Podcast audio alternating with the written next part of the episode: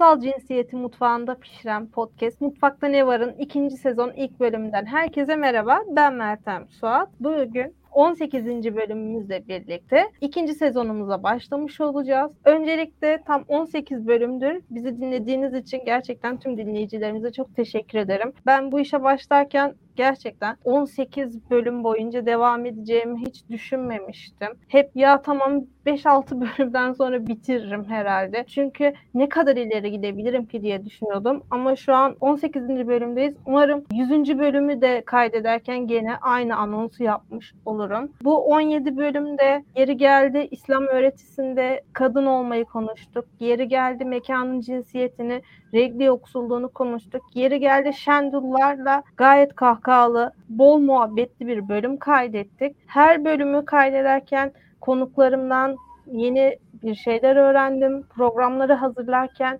yeni yeni bilgilere eriştim. Adım Daktilo'nun podcastçisine çıktı. Annem bile mesleğim soranlara Daktilo'da feministlik yapıyor demeye başladı. Bu 18 bölüm benim için gerçekten son 9 ayda yaptığım en iyi işlerden biri oldu. Umarım da olmaya devam eder. Öncelikle tüm dinleyicilerimize sonra da Daktilo 1984 ailesine teşekkür ederim. Gelelim ikinci gündemimize. Biliyorsunuz gönlümüzün sultanı 8 Mart'ımız yine geldi çattı. Bu 8 Mart'ta klasik bir podcast yapmak yerine şunu düşündüm. Dedim ki hep bugüne kadar kadınların gözünden feminizmi anlattık. Ama erkekler bizi ne kadar anlıyor? Erkekler feminizme nasıl bakıyor? Ya da onların feminizmden bir talepleri var mı dedi. Ve o yüzden de öncelikle iğneyi kendimize çuvaldızı başkasına batırmak adına en yakınımdaki erkeklere Daktilo 1984 ekibinden Enes Özkan'a, Bilgan Özbek'e ve İlkan Dalkuç'a soralım dedik. Ve ayrıca bugün aktivist Tarık Beyhan'la da birlikte erkekliğin gözünden feminizmi pişireceğiz. İlkan Hocam, Tarık Bey hoş geldiniz. Hoş bulduk. Hoş bulduk. Ben öncelikle her ikinize de şunu sorarak başlayayım.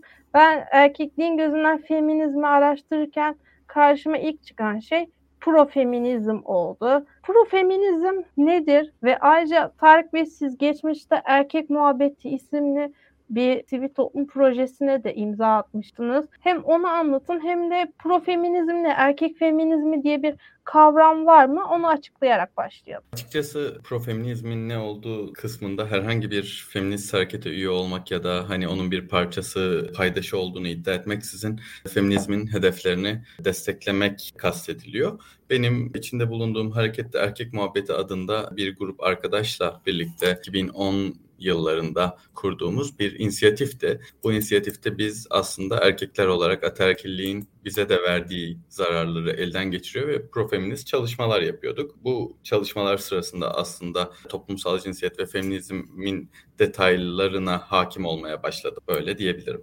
Peki İlkan Hocam siz ne düşünüyorsunuz profeminizm kavramı hakkında?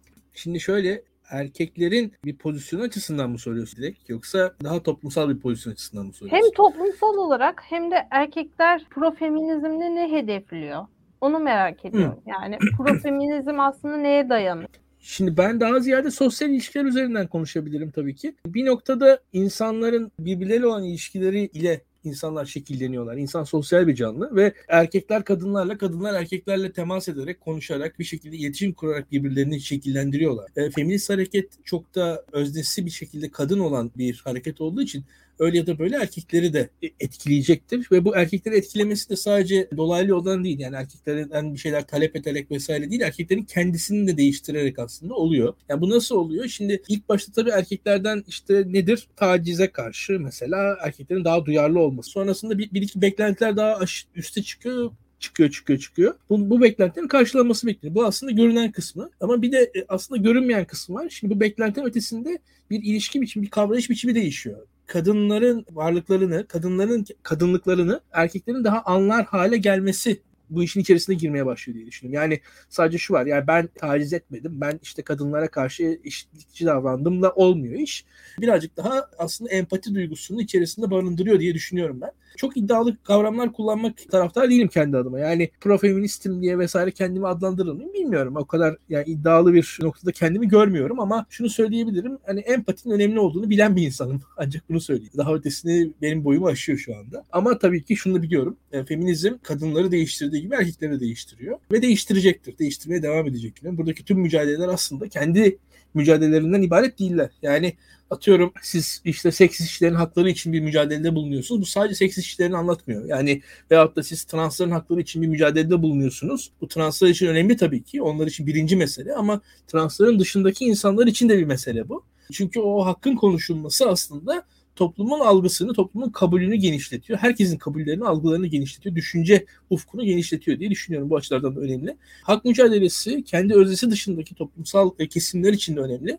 O kesimlerin birincisi diğer toplumsal meselelerdeki tartışmalarda zihninin daha açık olmasını sağlıyor. Yani tartışmaları daha sağlıklı hale getiriyor. Bu şöyle bir şey. Ben en basitinden gideyim. Siz mesela Yahudi değilsiniz ama antisemitizme karşı çıkarsınız. Çünkü antisemitizmin kendisi tartışmanın kendisini yok eder. Yani oradaki tartışmayı aptallaştırır. Sizin antisemitizme bir mesafe koymanız aslında aklı başında tartışmaya bir alan açmanız anlıyor. Bu açıdan da feminist duyarlılıklar aslında tamam ilk başta kadınların belli çıkarlarının merkezde olduğu bir fikir alanıdır. Bu doğru.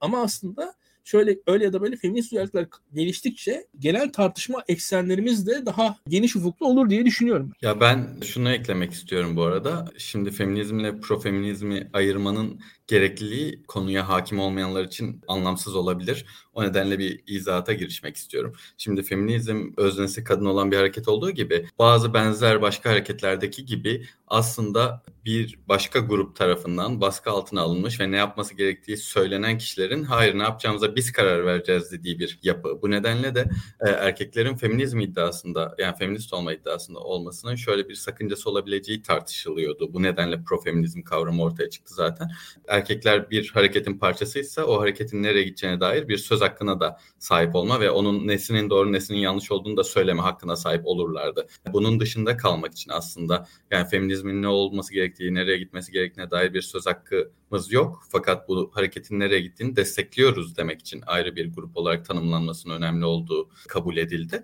Profeminizmin hani empatiden de öte aslında şöyle bir yanı da olduğunu düşünüyorum. Yani en azından ben kendi deneyimim açısından söyleyeceğim. Kadınların yaşadığı şeylere karşı erkeklerin tabii ki pozisyon alması ve empati göstermesi önemli olabilir ama bunun dışında aynı sistemin erkeklere de verdiği bir zarar var. Hani bazı privilege dediğimiz yani bir çeşit ayrıcalıklara sahip olması erkeklerin aynı zamanda bazı rollere de sahip olmasını gerektiriyor ve bu ikisinden de kurtulmak isteyen erkeklerin çoğunlukla bu noktada olduğunu ben gördüm ve hani feminizmi desteklerken hem kadınların eş haklara sahip olmasını desteklerlerken hem de kendilerine de yüklenen rollerden de kurtuluyorlar. Yani örneğin bir aile babası olmak, aileye bakmak, yok efendim hani erkek dediğin evine bakar, erkek dediğin şunu yapar, erkek dediğin karısına, kız kardeşine sahip çıkar gibi rolleri aslında kendilerinin, kendilerinin hem hakkı olmadığını hem de bu yükümlülükleri taşımak zorunda olmadığını söyleyen insanlar profeminist kavramını sahipleniyordu benim bulunduğum ortamlarda. Peki profeminizmi araştırırken şunu gördüm. Profeminizm 3. dalga feminizmle ortaya çıkmış bir kavram. 3. dalga feminizmde biliyorsunuz 90'lı yıllardaki özgürlük ve küreselleşme dalgası ile birlikte yayıldı ve feminizm ilk defa LGBT bireyleri de içine alan bir mücadele haline geldi. Profeministler de biz feminist değiliz, herhangi bir feminist oluşuma üye değiliz ama gene de kadın haklarını savunmak istiyoruz diye ortaya çıktı. Profeminizme karşıt olarak da maskülenizm diye bir kavram ortaya çıkmış. Onlar da erkekliğin hakkını savunan aslında erkeklerin içinde feminizm çalışmaları yapan bir topluluk ama feminist kavramına girmiyor. Çünkü feminen değiller. Ben şunu merak ediyorum. Şimdi 8 Mart'ta mesela erkekler meydana gittiklerinde, eyleme gittiklerinde erkekler 8 Mart'a gelir mi ya? Bugün kadınların günü işte kadınların haklarında onlar savunmayı versinler bir zahmet diye tepki görüyorlar. Birincisi erkekler feminist mücadeleye katılabilir mi? İkincisi erkekler feminizmden ne bekliyor aslında? Ya maskülenizm gibi kendi haklarını savunmayı mı bekliyorlar ya da feminist mücadeleye nasıl bir katkı sağlayacaklarını düşünüyorlar? Öncelikle şunun farkında olmak gerekiyor. Hak sahiplerini, asıl konunun öznesi olan kişileri aşan bir savunu diye bir şey olmaz. Yani şöyle bir şey. İlkan diyelim ki bir şekilde ne bileyim sosyal medya lincine uğruyor.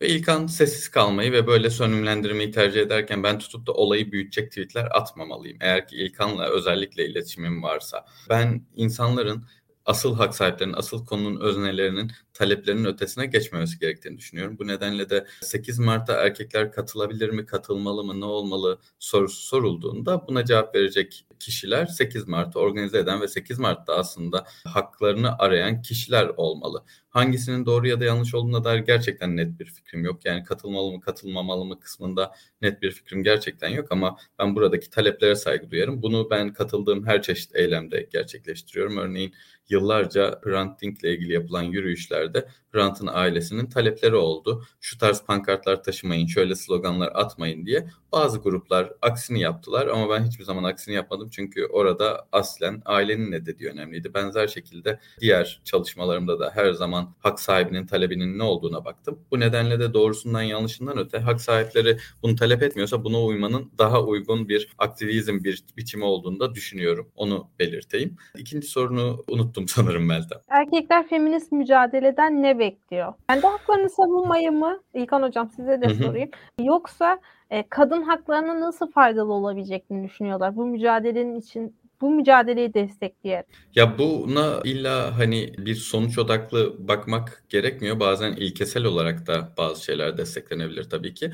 Buradan ne beklediğimizden öte ben öncelikli olarak hak sahiplerinin kendileri için tanımladıkları ve temel hakları talep eden bir hareketin desteklenmesi olarak görüyorum. Burada beklentim yani hareketten doğrudan bir beklentim yok ki hele ki Türkiye için söyleyeyim. Türkiye'deki şu an en güçlü, en etkili toplumsal hareket ve aynı zamanda sivil toplum hareketi olarak gördüğümüz şey feminist hareket. Feminist hareketin ve kadın hareketinin yaptığı şeyin sonucunda ne çıkacağını onlar belirleyecek. Benim dış etkenlerin var mı yani dışarıdaki feminist hareketin dışındaki örneğin devlet gibi örneğin toplum gibi yapıların ne yapmasına dair bir beklentim var. Umarım ki feminist hareketin genel talepleri olan eşitlik, kadına karşı şiddetin durdurulması gibi şeylerin sağlanması için mümkün olduğunca alan açılması ve bu alanda kadın hareketi gerçekten ciddi bir şekilde genişletti. Uzunca bir süredir hiç kimsenin yapamadıklarını yapıyorlar. Bugün örgütlü olmayan birilerini sokağa indirmek çok zordur. Kadın hareketi bunu yapabiliyor. Herhangi bir örgütle bağı olmayan, herhangi bir sivil toplum hareketiyle bağı olmayan insanlar sadece kadın hareketinin çağrısıyla sokağa inebiliyor.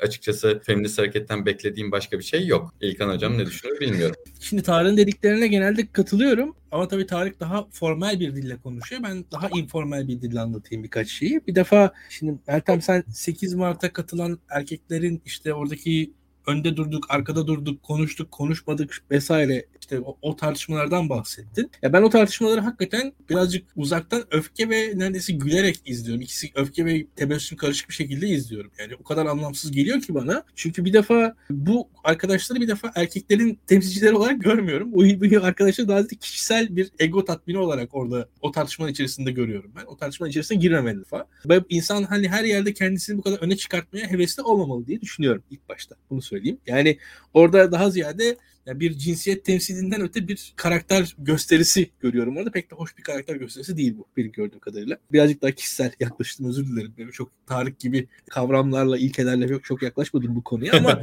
daha ziyade gördüğüm şey benim bu yani. Hani orada bir kendi şahsiyetini gösteriyor ve gösterdiği şey çok da güzel bir şey değil bence. Öyle söyleyeyim. Çünkü bir insan hani her alanda o alanın yıldızı olmaya ya gerek yok. İşte atıyorum işte bir düğün var. Gelinle damadın önüne geçmezsiniz düğünde. Yani çok veyahut da bir cenaze var. Bir cenaze sahibinin önüne geçmezsiniz. Yani biraz 8 Mart'ta da kadınların önüne geçmemeyi bir insan Biraz şey ben, ben gibi mi oluyor hocam? düşünürüm. Cenaze evine gidip e, pilavın üstüne karabiber isteyen tayfa gibi. E, Ya daha bir ziyade de şu var. Gene, Kar, Yani karabiber bazen- değil, karabiber değil lütfen. Tabutun üstünde en çok ağlayan ama aslında Evet. o kişiyle bir kere selamlaşmış insan. Yani A- Öyle Aynen şey. öyle. Yani merhumun kızından, eşinden önce ağlayan, Ya- kendini ya- daha ya- fazla paralayan. Böyle... Ya da şey değil mi İlkan hocam? Pro- protokolün ailenin önüne geçmesi cenaze namazlarında. Bunun kesinlikle gibi bir de. öyle. Kesinlikle öyle. Yani orada zaten o hissiyatın bir kısmı o protokol olma hissiyatı. O egoyla orada öne çıkmaya çalışıyor insanlar. Yani oldukları yerde en önde olmaları gerektiğine inananlar. O hareket yani öyle erkek olmadan ziyade o egodan bence dolayı biraz hakikaten ne diyelim izan diliyorum Tanrımızdan. Var. Peki hocam siz erkek olarak feminizmden ne bekliyorsunuz peki? Bir beklentiniz ya, var mı feminist mücadeleden? Ya açıkçası feminist mücadeleden benim beklentimden öte feminist mücadelenin bana kattığı çok şey oldu zaten. Yani neticede bu feminist mücadelenin ta kendisi kadınların toplumsal kendi duruşlarını çok değiştirdiğini düşünüyorum. Kadınları çok bambaşka bir noktaya getirdiğini düşünüyorum ben. Ve bu benim dememle de olan bir şey değil. Bu oluyor zaten. Feminizmin kadınlara olan etkisi zaten bizim hayatlarımızın hepsinde var. Hepsinde biz biz onu yaşıyoruz ve bir şekilde benim mesela şöyle söyleyeyim kendimdeki eksikleri hataları görmemde çok faydalı olmuş ve olmaktadır diye düşünüyorum. Bu, bu yeterli yani bunun ötesinde daha fazla şey söylemek de yine kendi izansızlığımız olabilir diyelim. Peki şimdi dediğim gibi profeminizm 3. dalga feminizmle birlikte ortaya çıkmış. Feminizm birinci, ikinci, üçüncü, dördüncü dalga diye gidiyor. Şu an içinde bulunduğumuz feminist akımı akademik çevreler dördüncü dalga feminizm olarak tanımlıyor ve diğer adı da dijital feminizm. İlkan Hocam öncelikle size sorarak başlayayım. Üçüncü ve dördüncü dalga feminizm ne demek ve feminizmin bir dalgası olur mu yani? Çünkü mesela bana sosyal medyada bu programla ilgili en çok gelen mesajların başında şu geliyor. Umarım üçüncü dalga feminist değilsindir. Dördüncü dalga deme bana. Ya ben kendimi sadece bu mücadeleye gönül vermiş bir şekilde içinde bulunup katkı sağlamaya çalışan bir insan olarak görüyorum ama umarım üçüncü dalga değilsindir. Bu sol gibi fraksiyonlara mı ayrılıyor ve illa bir fraksiyon içinde mi olmam gerekiyor? Yani buna sen karar vereceksin Meltem ama şimdi öyle bir şey ki feminizm diyoruz ama aslında feminizmler. Yani başta bu. Feminizmler var ve biz burada hep verilen çok güzel örnekler var. Feminizmden atılıyorsun bir şey yaptığın zaman. Yani şimdi feminizmden kolay kolay atılamıyorsun. Burada tabii ki muhtemelen belli standartlar var e, ama ben kendi adıma da genel kabuller de baktığınız zaman birilerinin dışlamanın, feminizmin dışlamanın çok kolay olmadığını düşünüyorum. Burada feminizmin daha ziyade feminizmlerin var olmasını artık kabul etmek. Sen tabii ki kendini bu dalgaların içerisinde bir noktada tanımlamasan da bu dalgalar var ve bir şekilde tanımlama için kullanılıyorlar. Şimdi tanımlama için kullanılmaları bizim kendimizi e, veya senin kendini veya kadınların kendilerini illa bir dalganın içerisinde hissetmeleri anlamına gelmiyor. Belli ideolojileri de var ve yani şimdi atıyorum Meltem senin mesela feminist olmak kimliğin bir kimliğin ama sen bir yandan da atıyorum yani belli konularda liberalsin, belli konularda sosyal adaletçisin, belli konularda daha devletçisin veyahut da bir yandan İstanbullusun bir yandan işte bir genç bir kadınsın. Farklı farklı kimliklerin var. İnsan tek kimliğinden oluşmuyor. Farklı kimliklerin kesişimlerinden esasında senin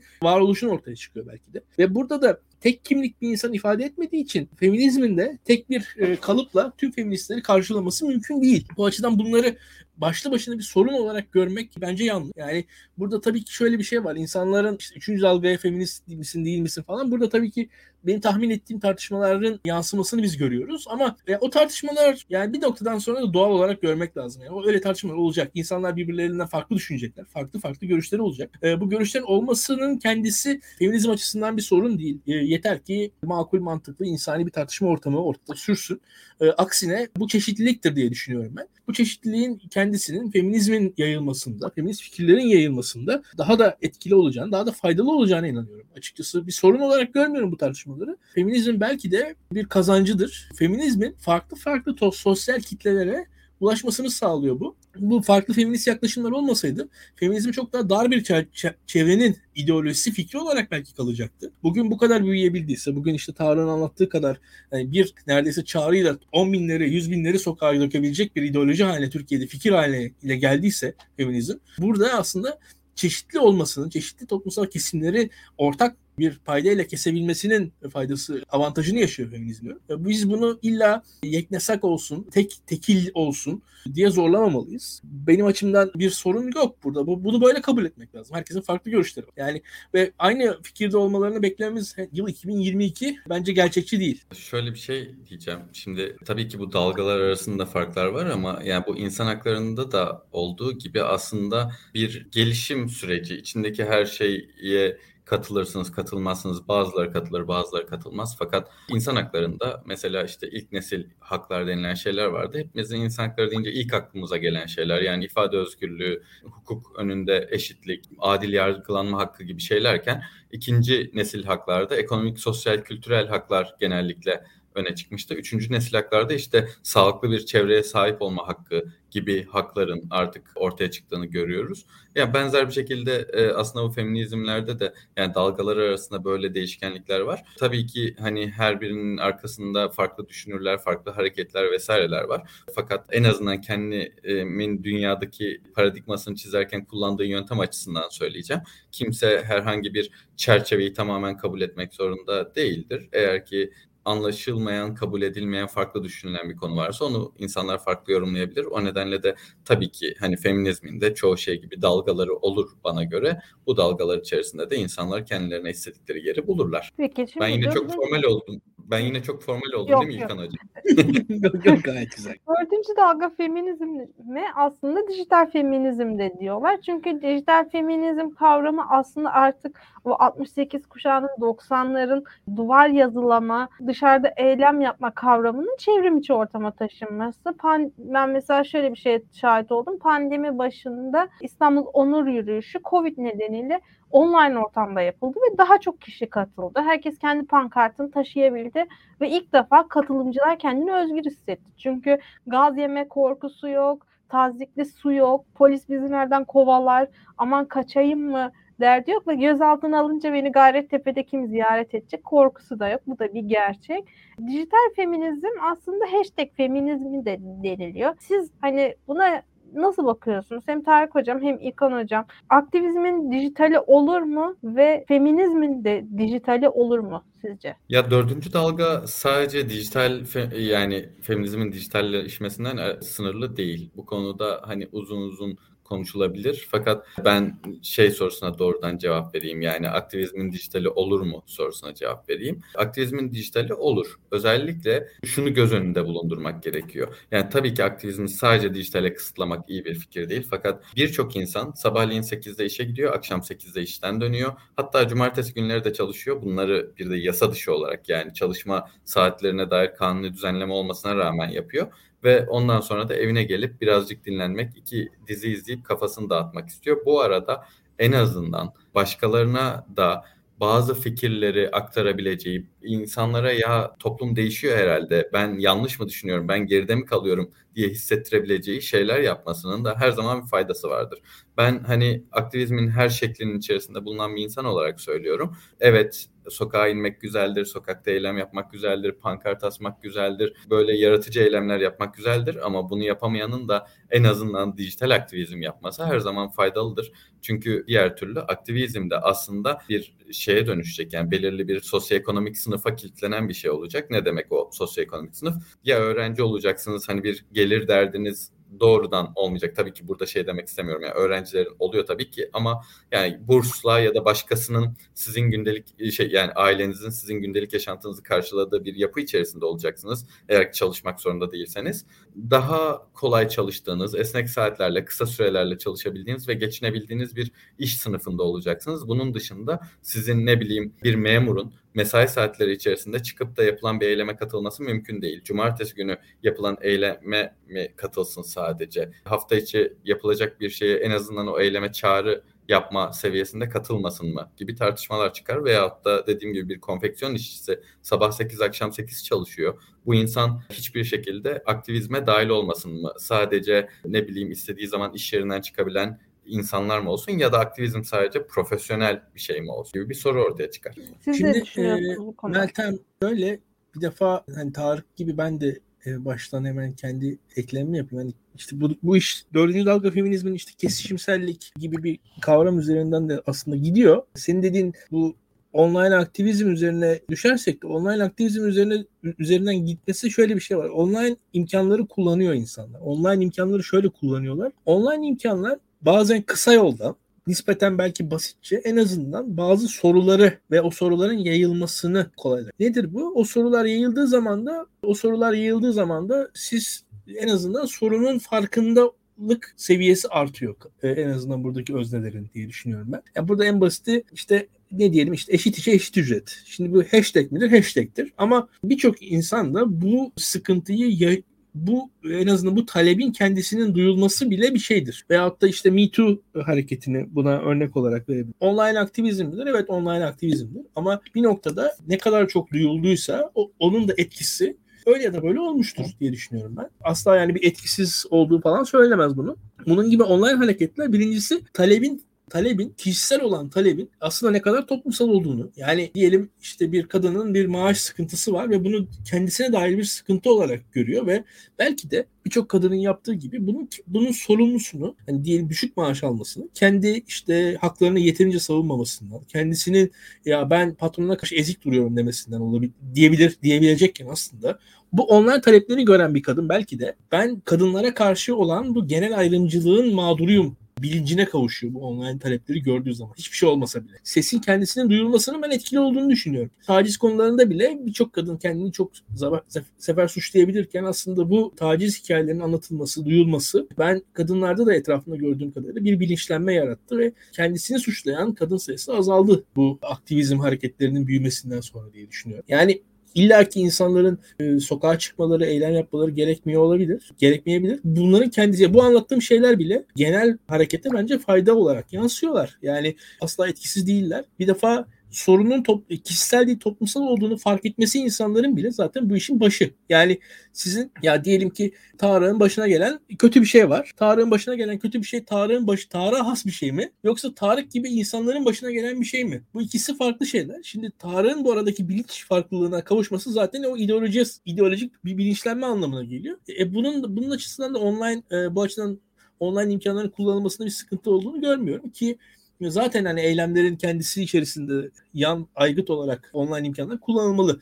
Yani bunun kullanılmamasını düşünemem ben. Ve bunun dışında da tabii daha farklı tartışmalar da gidiyor. O daha farklı tartışmalar bilmem girer miyiz? İlkan'ın söylediğine şunu da eklemek istiyorum bu arada. Yani altını çizmek istiyorum hatta özellikle. Yani insanları balonların içinde yaşamaktan kurtarıyor bir yandan dijital aktivizm. Bu bahsettiği başkasının da başına geliyor onun farkına varmak. Çünkü dünyanın bazı yerleri için her yerde benzer aktivizmler olduğunu varsayabiliriz. Bazı ülkelerde evet köylere kadar giden aktivizmler var ama yani Türkiye için söyleyeyim bir köydeki insanın sosyal medya olmadığı sürece içinde bulunduğu durumun diğerlerinden farklı olduğunu anlaması genellikle çok zor. Bunu televizyon sağlayamadı. Televizyon çünkü şehirliyle köylünün farkını tam göstermiyordu. Yani ben şehirli böyle yapabilir. Ben köylü olarak bunu yapamam diye düşünebiliyordu insan. Ama sosyal medyada aha her yerdeki kadınlar şöyle şartlara sahip, böyle haklar arayabiliyorlar bu konularda kendilerini savunuyorlar. Ben de savunabilirim bilincini de ortaya çıkartabilir. Bunu şu an feminizm konuştuğumuz için kadınlar üzerinden örneğini veriyorum ama birçok farklı şekilde de görüyoruz. Yani biz şunu bile gördük. Yıllarca işçi direnişlerinde genellikle böyle daha eski tip yöntemler kullanılırken özellikle şu an internete doğmuş insanların yoğun şekilde emek harcadığı alanlarda yani hangi sosyal ekonomik sınıftan olduğunuz fark etmeksizin bir şekilde çalıştığınız şey ulaşabildiğiniz internetin olduğu ortamda neler gördük işte bir takım kuryelerin eylemler yaparken sosyal medyadan kampanya örgütlediğini gördük. Normalde ortalama bir grevde alamayacakları hızda başarı elde. Çünkü çok yoğun destek gördüler. Peki ben yavaş yavaş sona gelirken şunu da sormak istiyorum. Hem feminizm hakkında erkeklerin en çok doğru bildiği yanlışları sormak istiyorum size. Hem de özellikle Türk toplumda yaşadığımız için Türk erkeklerin gözünde nasıl bir feminizm algısı var? Mesela ben ilk doğru bilinen yanlışın taşını atarak başlayayım. Feministler erkek düşmanıdır diye bir algı var. Ne yazık ki öyle bir şey yok. Feministler evlenmez. Feministler hayatlarının geri kalanını erkekten ırak bir şekilde geçirirler algısı var. Öyle bir şey yok. Sadece kendi hakkımızı savunmak için meydanlara çıkıyoruz. Biz eşit bir yaşam talebi için kendi hakkımızı haykırıyoruz. Yoksa neden erkekleri düşman alalım? Sevgili erkek bireyler. Evet. Tarık Hocam sizinle başlayalım isterseniz. Sizin en çok Mesela aydınlatacağınız doğru bilinen yanlış hangisi olur? Sanırım şey yani feminist hareket sayesinde aslında doğru düzgün tartışılmaya başlanan şeylerden bir tanesi olan bu boşanma süreçlerine dair algı. Feminist hareketin kadınları aileden kopardığına dair bir algı var. Burada yaşanan şey genellikle kadınların aileden kopması değil. Bu arada aileden kopmanın kötü bir şey olduğunu da söylemiyorum aile kavramından. Fakat kadınların başlarına gelenlerin ne olduğunun farkına varıp boşanmaya hakları olduğunu ve kendilerini savunabileceklerini fark etmelerini sağlayan hareketin boşanmaya neden olduğunu iddia ediyorlar. Yani bu şunun gibi bir şey aslında. Mahkeme diye bir şey olduğunu bilmeden bıçaklandığınızda yerde yatıp beklemenin normal olduğunu düşünüyorsunuz ama mahkeme diye bir şey olduğunu öğreniyorsunuz. İşte gidip başvurabileceğinizi biliyorsunuz. Bu durumda hani ya bıçaklanan da beni mahkeme yüzünden şikayet etti diye düşünmek gibi bir şey. Yani sanki bıçaklanmak suç değilmiş gibi davranıyor bazı insanlar. Feminist hareketin insanlara kazandırdığı işte yani kadının kendi başına var olabilmesi ve bir birey olarak haklarını savunabilmesine dair algının böyle yanlış algılandığını düşünüyorum. Bilmiyorum iyi bir örnek oldu. Ya bence süper bir örnek oldu. Hatta bir örnek de ben aynı şekilde vereyim.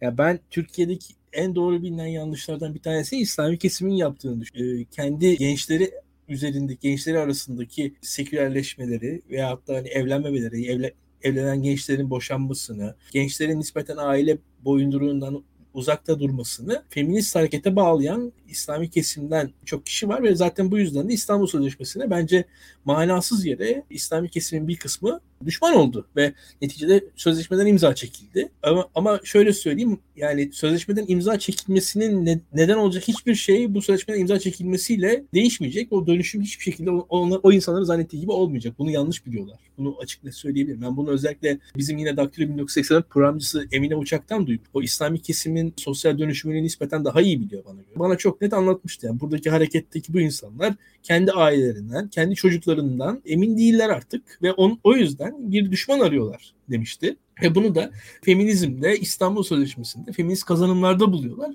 Tam aksine sosyal dönüşüm çok daha derinden alttan gidiyor. Feminizmin bunun feminizm aslında veya feminist kazanımlar bunun daha bir hale yola girmesini, hukuka, nizama girmesini sağlayacak şeyler. Yani tam aksine olan biten dönüşümü daha doğru düzgün olmasını sağlayacak şeylerken onları o, o dönüşümün nizama çeviren, nispeten diyelim ki daha seküler hayatı daha doğru düzgün yaşanmasını sağlayacak olan feminist kazanımlara düşman oldu bu insanlar. Ve kendileri kaybedecek. Bence çok doğru bildikleri bir yanlış Feminizm burada. çıktı. Ee, Aile bozuldu hocam. Bu ülkenin Yani başına şöyle- gelen bütün musibetler Yani feministler yüzünden. Açıklayalım burada. Tabii burada şöyle bir şey var. Hani aileyi bir hukukun alanı olmaktan çıkartma çabası artık bu çağda imkansız. Ya istediği kadar sözleşmeden çıkılsın vesaire. Neticede zaten amaçlara ulaşılamayacağı birkaç yıl sonra görülecektir. Şu anda işte atıyorum bu boşanmaları Tarık söyledi. Evlilik yaşının yükselmesi buna eklenebilir. Buna benzer genel sekülerleşme buna eklenebilir. Bunun kendi dinamiği var. Kendi dinamik zaten kendi kendine ilerliyor. Bir şekilde bir düşman yaratılmaya çalışılıyor. E, feminizm burada açıkçası kolay bir düşman. İlk başta zaten ilk başta bir LGBT hareketi, sonra feminizm kolay düşmanlar. Bu e, kolay düşmanlara bakarak kendi toplumsal meselelerini çözmeye çalışıyor Türkiye'nin bir kısmı ama yani üzgünüm çok tersi sonuçlar alacaktır. Çünkü feminizmi yerdiğiniz yerdikçe aslında feminizmi bir şekilde anlatıyorsunuz. Siz kendi yanlış bakışınızı bir şekilde promote etmeye, bağırarak söyledikçe aslında feminizmi duyuruyorsunuz. Üzerine basıldıkça daha da gürleşiyor diye düşünüyorum feminizm bu Bak, konuda. şöyle de bir Bu şey alanda. var hocam. Mesela dediğiniz gibi İstanbul Sözleşmesi iptal edildiğinde o kadar çok İstanbul Sözleşmesi konuşuldu ki mesela hiç okumayan insanlar bile açıp sözleşmeye baktı ya bu neymiş de bir bakalım niye kızıyorlar buna diye. Aslında hani feminizme ve LGBT'ye karşı çıktıkça insanlar dönüp bakıyor ya neyi savunuyorlar da bunlar bu kadar iktidar sinirlendiriyor diye. Ben bir tane daha yanlış bilinen şey aktarayım. Feminizmin Tabii. bize kazandırdığı hukuki ilke olan kadının beyanı esastır. Bu çok yanlış yorumlanıyor bir de. Özellikle hani iftira olduğu ortaya çıkan şeyler görüldüğü zaman bu ilkeye saldırılıyor ya kadının beyanı esastır.